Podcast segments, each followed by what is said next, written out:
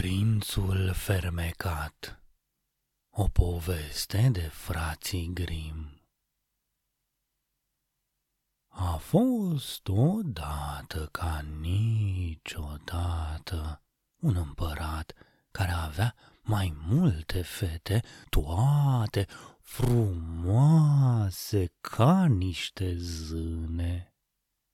Cea mai mică dintre ele însă era atât atât de frumoasă că până și soarele care văzuse multe se oprea în loc privind-o și minunându-se de atâta frumusețe.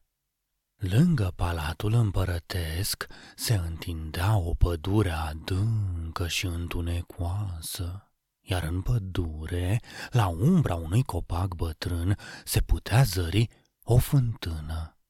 În zilele cu căldură mare, cea mai mică dintre fetele împăratului se ducea în pădure și se așeza lângă fântână să se răcorească.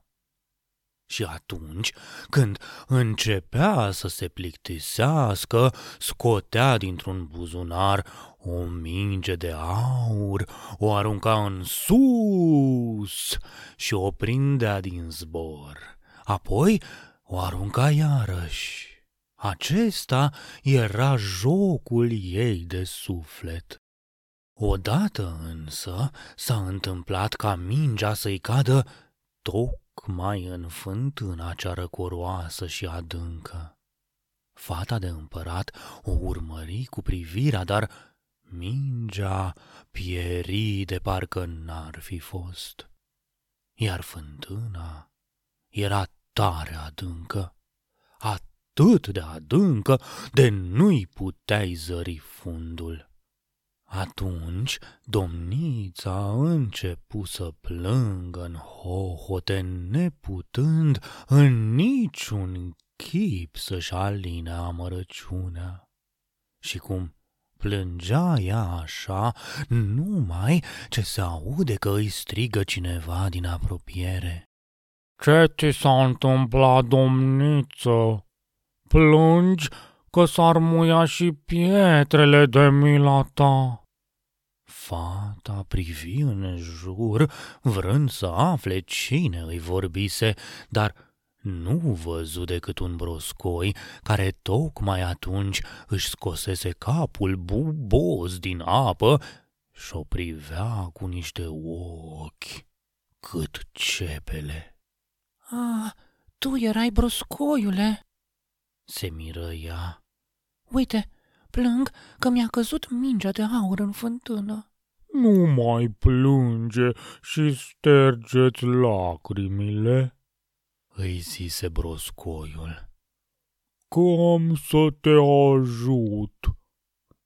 Dar vorba e, ce-mi dai dacă ți-aduc din apă jucăria? Orice dorești, dragul meu broscoi, rochile mele, pietrele mele nestemate, mărgăritarele, chiar, chiar și coroana de aur pe care o port pe cap, te-o poftești cumva? Broscoiul o ascultă pe gânduri, apoi grăi. Nu-mi trebuie nici rochile, nici mărgăritarele, nici pietrele nestemate, nici coroana ta de aur. Dar dacă ai încerca să mă iubești, dacă mi-ai îngădui să-ți fiu prieten și tovarăș de joacă, să stau lângă tine la măsuța ta, să mănânc din farfuria ta de aur, să beau din paharul tău și să dorm în pătuțul tău, dacă îmi făgăduiești toate astea, cobor în fântână și ți-aduc mingea. Îți făgăduiesc, îți făgăduiesc tot ce vrei, numai să-mi aduci mingea, spuse domnița. Dar în aceeași vreme, fata își zicea în sinea ei. Ce tot îndrugă nerodul ăsta de broscoi, că doar e sortit să se bălăcească în apă cu cei de o ființă cu el și să o răcăie într-una. Cum poate unul ca el să-mi fie mie prieten?"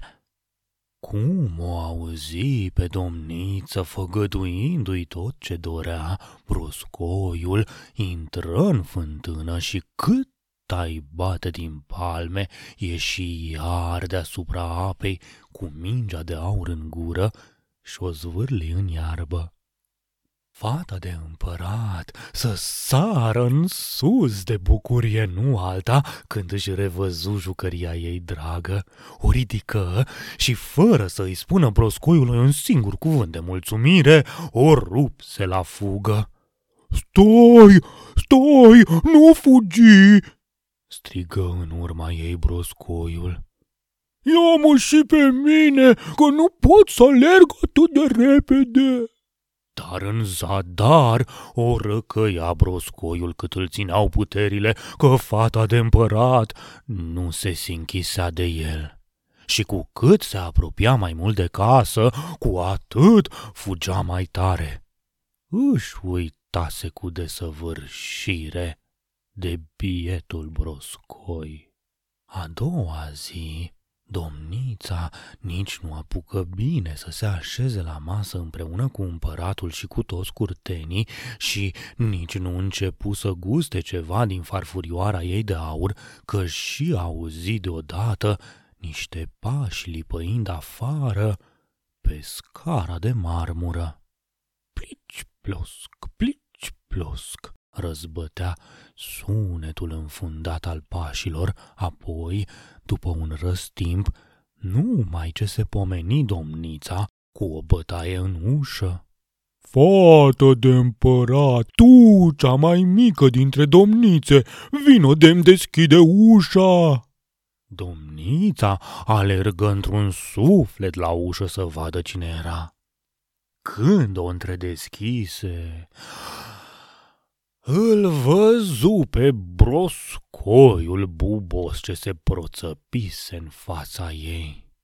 Fata de împărat trânti repede ușa, o luă la fugă înapoi și se așeză din nou la masă, tremurând, tremurând toată de spaimă. Împăratul băgă de seamă că domniței ei bătea tare inima, mai mai să-i spargă coșul pieptului, așa că o întrebă.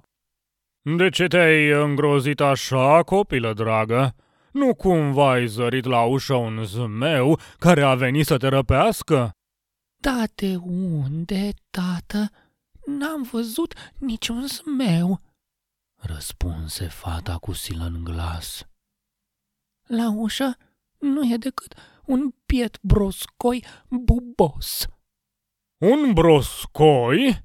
Și ce vrea broscoiul ăsta de la tine? Nu îndrăznesc, tată, nu îndrăznesc să spun cum a fost. Ieri, pe când mă jucam lângă fântâna din pădure, mi-a căzut mingea de aur în apă. Și fiindcă plângeam după ea de nu mai puteam, a ieșit din fântână un broscoi și pocitania asta, cum a făcut, cum n-a făcut, mi-a scos mingea de unde mi căzuse.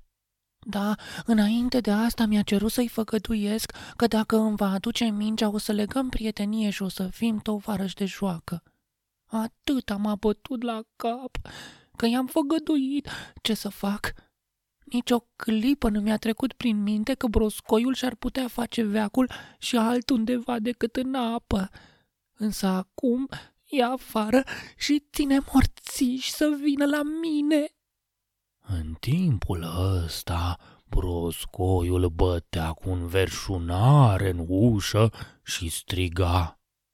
Hai, deschide ușa, fată de împărat! Ai uitat cuvântul pe care mi l-ai dat. Ieri, când la fântână mi te-am ajutat, hai, deschide ușa, fată de împărat!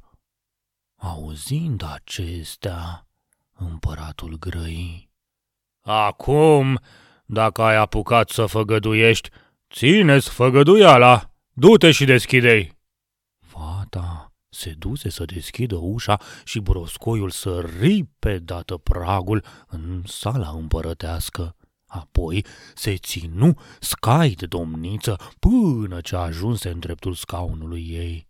Acolo se opri și când fata dădu să se așeze, broscoiul se auzi poruncitor. Da pe mine cui mă lași? Ia-mă lângă tine!"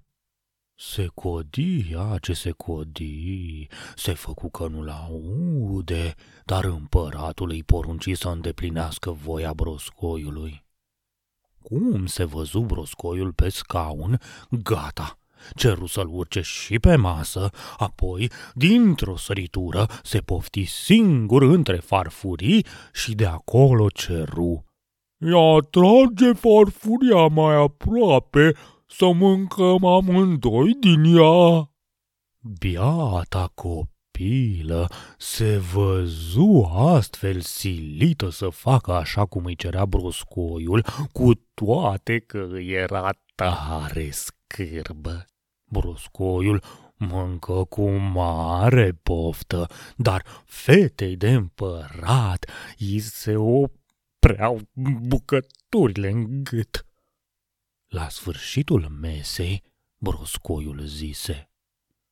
M-am ospătat cum se cuvine, dar mă simt ostenit rău. Du-mă în odăița ta și fi bună de mă culcă în așternuturi de mătase, altfel nu mă pot odihni. Domnița a început să plângă. Tare se mai temea de broscoi, de frică și de silă. Nu-i venea nici măcar să-l atingă, că avea o piele umedă și rece ca gheața. Și când te gândești că de aici înainte trebuia să doarmă cu el, în pătuțul ei curățel și frumușel. Tare ar mai fi vrut să se împotrivească, dar împăratul se supără și zise Când te-ai aflat la necaz, ți-a plăcut să te bucuri de ajutorul broscoiului, iar acum crezi că se cade să-l disprețuiești, nu-i așa?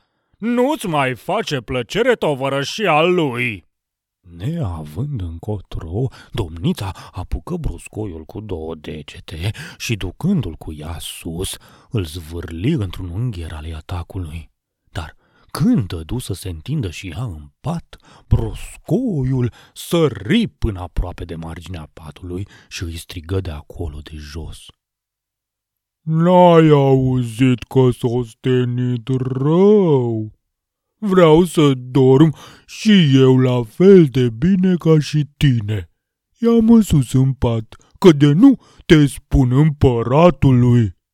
Domnița se făcu foc și pară când îl auzi cum o amenință, îl ridică de jos, de unde se oțâra la ea și li zbi cu toată puterea de perete strigându-i. Na, ce te-a trebuit, broscoi bubos? Acum ai și tu liniște? Am și eu.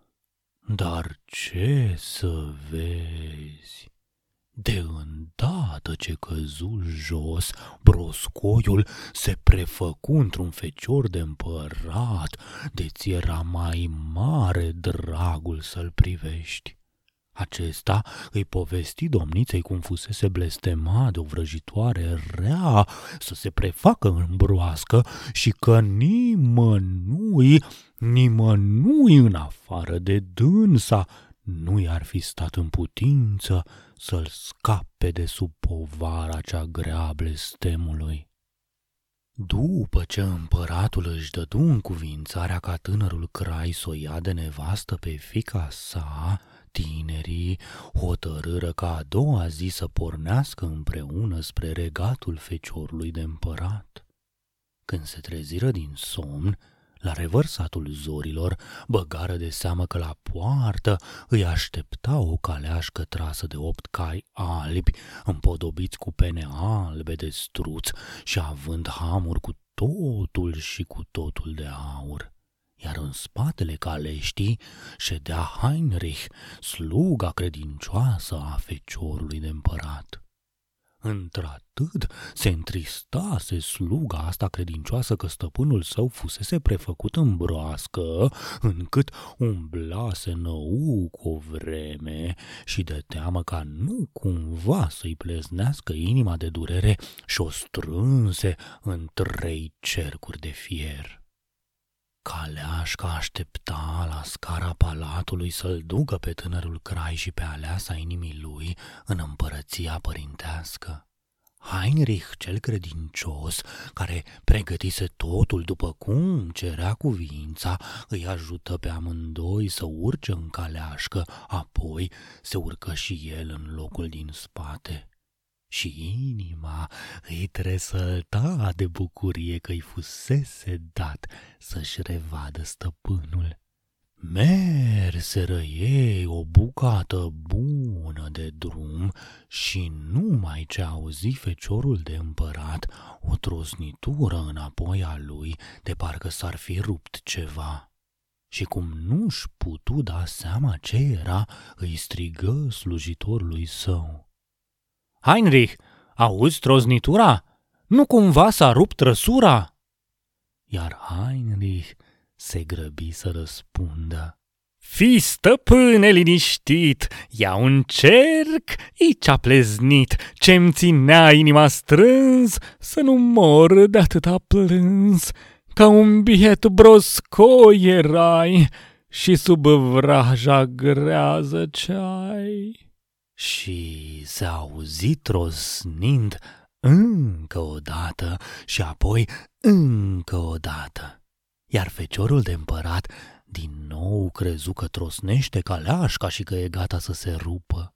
Dar nu caleașca se rupea, ci cele două cercuri de fier care se desprindeau din jurul inimii lui Heinrich cel credincios, care nu mai putea de bucurie că stăpânul său scăpase de sub urgia blestemului și că era acum fericit cu aleasa inimii.